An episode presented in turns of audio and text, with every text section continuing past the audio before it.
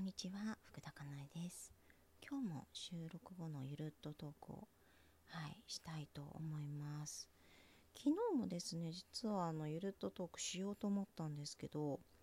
あの私めったに本当に撮り直ししないんですよ。一発撮りなんですよね。あの一番初めのこんにちはから噛んだ時とかそういう時はね、さすがになんか、まあ、収録した方なし直した方がいいよねとかって思うからするけども、まあ、ほぼしないんですよね。ね、なんかゆるっとトークもねしないのに、あの昨日ねごかいぐらいできなかったんですよ、収録が。まあなのでなんかやらない方がいいってことだなって思って、そうそうやりませんでした。でなんかねいっかいね実はね収録したやつあげたんですけど、途中でねマイクをね倒してしまってこうガチャガチャってなっちゃって、これなんかイヤホンでね聞いてる方とかちょっと耳びっくりしちゃうかなと思ってちょっと消したんですよねそうなんかねあの講座生長期講座生からあの卒業生からなんですけど、なんか家事をしながらね聞いていて、でそれでなんか心が整うって、なんか家事苦手なんだけど心が整うみたいなあのメッセージをもらって、あの私自身もね家事をしながらラジオトークすごく活用させてもらってるので、うん、なんかそういうことがいらっしゃるってなった時にガチャガチャはさすがにあれかなと思って、そう消したんですよね。そうそうそうで今日もねなんかあのえっと切れてしまうっていうお話だったんですけど、今日は切れてしまうっていう話だったんですけど、子供に対してねあのすごいよく分かって、なんかね私はえっとね同じような思い込み持ってたんですよね。あの人よりも困難な状態状況で、えー、と人よりも努力をして結果を出さないと認められないみたいな。でこれってね子供が生まれる前はなんかものすごくね別にまあ悪く作用してなかったというか良かったわけですよね。なんかわざわざ人よりも大変な状況になって、でそこでもなんかこう結果を努力でね結果を出して、なんか周りからすごいと言われるみたいな、まあすごいと言われたいみたいな、そうそうまあ自分が自分のことをね認められてなかったので、自分のありのままとか、まあ存在ですよねを認められていなかったので、自分自身がなので結果を出すとか、まあ例えば行動とかね結果とかそういうもので他人から、えー、認められて、それを自分が自分を認められるあのものにしていたというか、うん、そう他人から認められてやっと認められるというか、なんかそういうところがあったんですよね。そうだからすごくねめちゃくちゃ気持ちがよくわかるわけですよ。でもなんか当時を振り返ると本当に、ね、むずめんどくさいことばっかり選択してたし、今思えばねもっとなんかこう楽してよかったのにもかかわらず楽が、ね、できなかった、まあ、楽ができないイコール結果を出せないとか、まあね、そういうその思い込みが満たされないので、そうだから自分自身を、ね、認めることもできなくって生きている価値がないみたいに思っちゃってたので、きっとね、まあ、できなかったんですけど、なんかね今となっては、まあ、だんだんだんだん緩めていったことで、まあ、こんな自分であるということを認めていった、なんか自分は思っているよりもできない人間なのかもなとか、うん、できないところがあってもいいかとか、そういうふうになんか認められるようになったら、なんかねまあまあまあ緩くなってきて、あの存在だとかね、そこから存在そのものだとか、そういうところがまあだんだん認められるようになってきたかなっていうのは思うんですよね。あ、そういえば昨日なんかホームページのコラムで同じようなこと書いたかも同じようなこと書いたかもなので、もしよければあのお読みになってください。にがつのにじゅうよっかににせんにじゅういちねんにがつのにじゅうよっかに書いたコラムですね、うん、もしよければ読んでみてくださいね。そうそうね、まあそうなりがちですよね。わかるな、今もそうだもんな。なんか自分のできないところとかってやっぱり認められないっていうか、そんな自分であると認めたくないよね、ほんと。ああもっとなんかできる人間になりたかったみたいな思うしね、なんかできている人とか見ると、ああこんなにできてる人いるのになみたいな、私だってできるはずなのにみたいなね、思いますよ、全然思いますよ、うん、子供がこんな風じゃなかったらとか、夫がこんな風じゃなかったらとか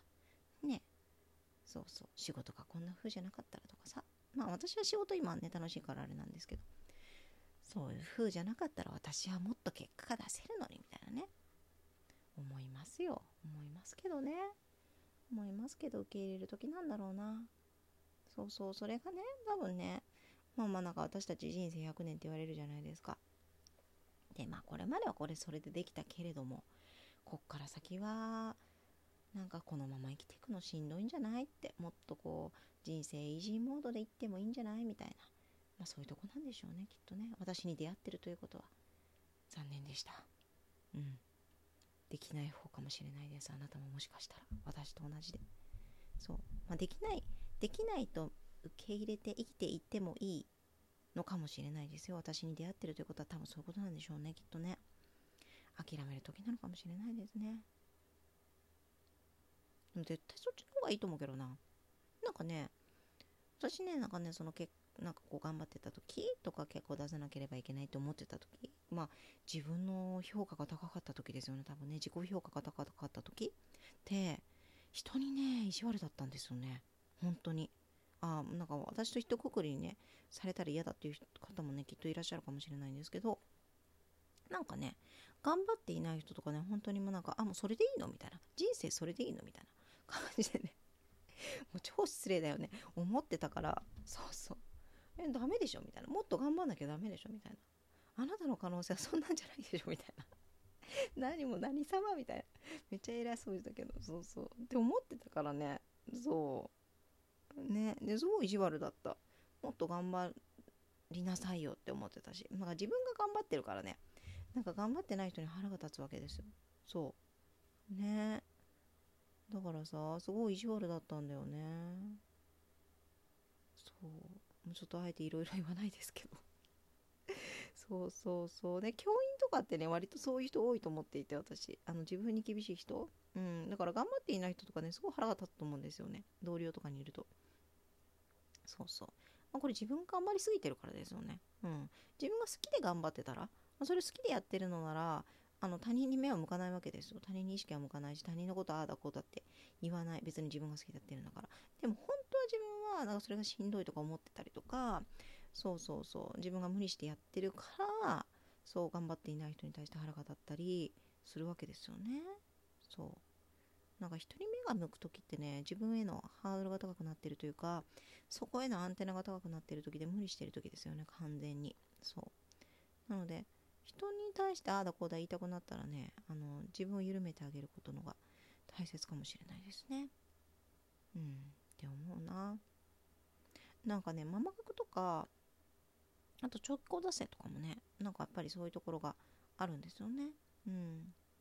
なのであの緩めていくってことをやっていくわけですけど、そうね、だんだんやっとやっとね、なんか長期講座生がね、こうごかげつめになってきてね、その自分のさ、できないところとかさ、ダメなところだとかをさ、許さなければいけないかもって、なんか気づき始めてるわけですよ。まあ、もうちょっと前にね、気づき始めてる方もいらっしゃるし、今まだまだちょっと受け入れられないっていう人もいるかもしれないけれども、でもね、なんかもうちょっといあげ、もうここ、ここだよね、みたいなところにね、気づいてる人とかがね、もう増えてきて嬉しいよね。なんかもう人生変わるからさ、もうこれやると、もうね、悔しいけどね、人生変わるんですよ。本来に戻るので、そう、人生変わる。絶対幸せになれる。うん、絶対し、うん、幸福度が上がるって感じかな。そう、生き方が変わればね、うん、幸せになるので、人って。そう、自分の本来に戻ればね。だから、ああ、自分はこうだったのか、初めから、みたいなところに気づき始めるとね、やっぱり人生変わりますよね。そこを許せるかどうかっていうところが、ものすごく大きいんじゃないかなっていうふうに思います。ね、なんか来月でね、長期講座も終わりなので、またね、あの、新しい長期講座がしがつから始める、始まるので、そこねまた楽しみなんですけど、そうもう中でテキストとかもね今新しくねデザインしてもらっていて、ものすごく素敵なので、あの受講される予定の方楽しみになさってください。はい、そうね、ありがとうございました。福田かなえでした。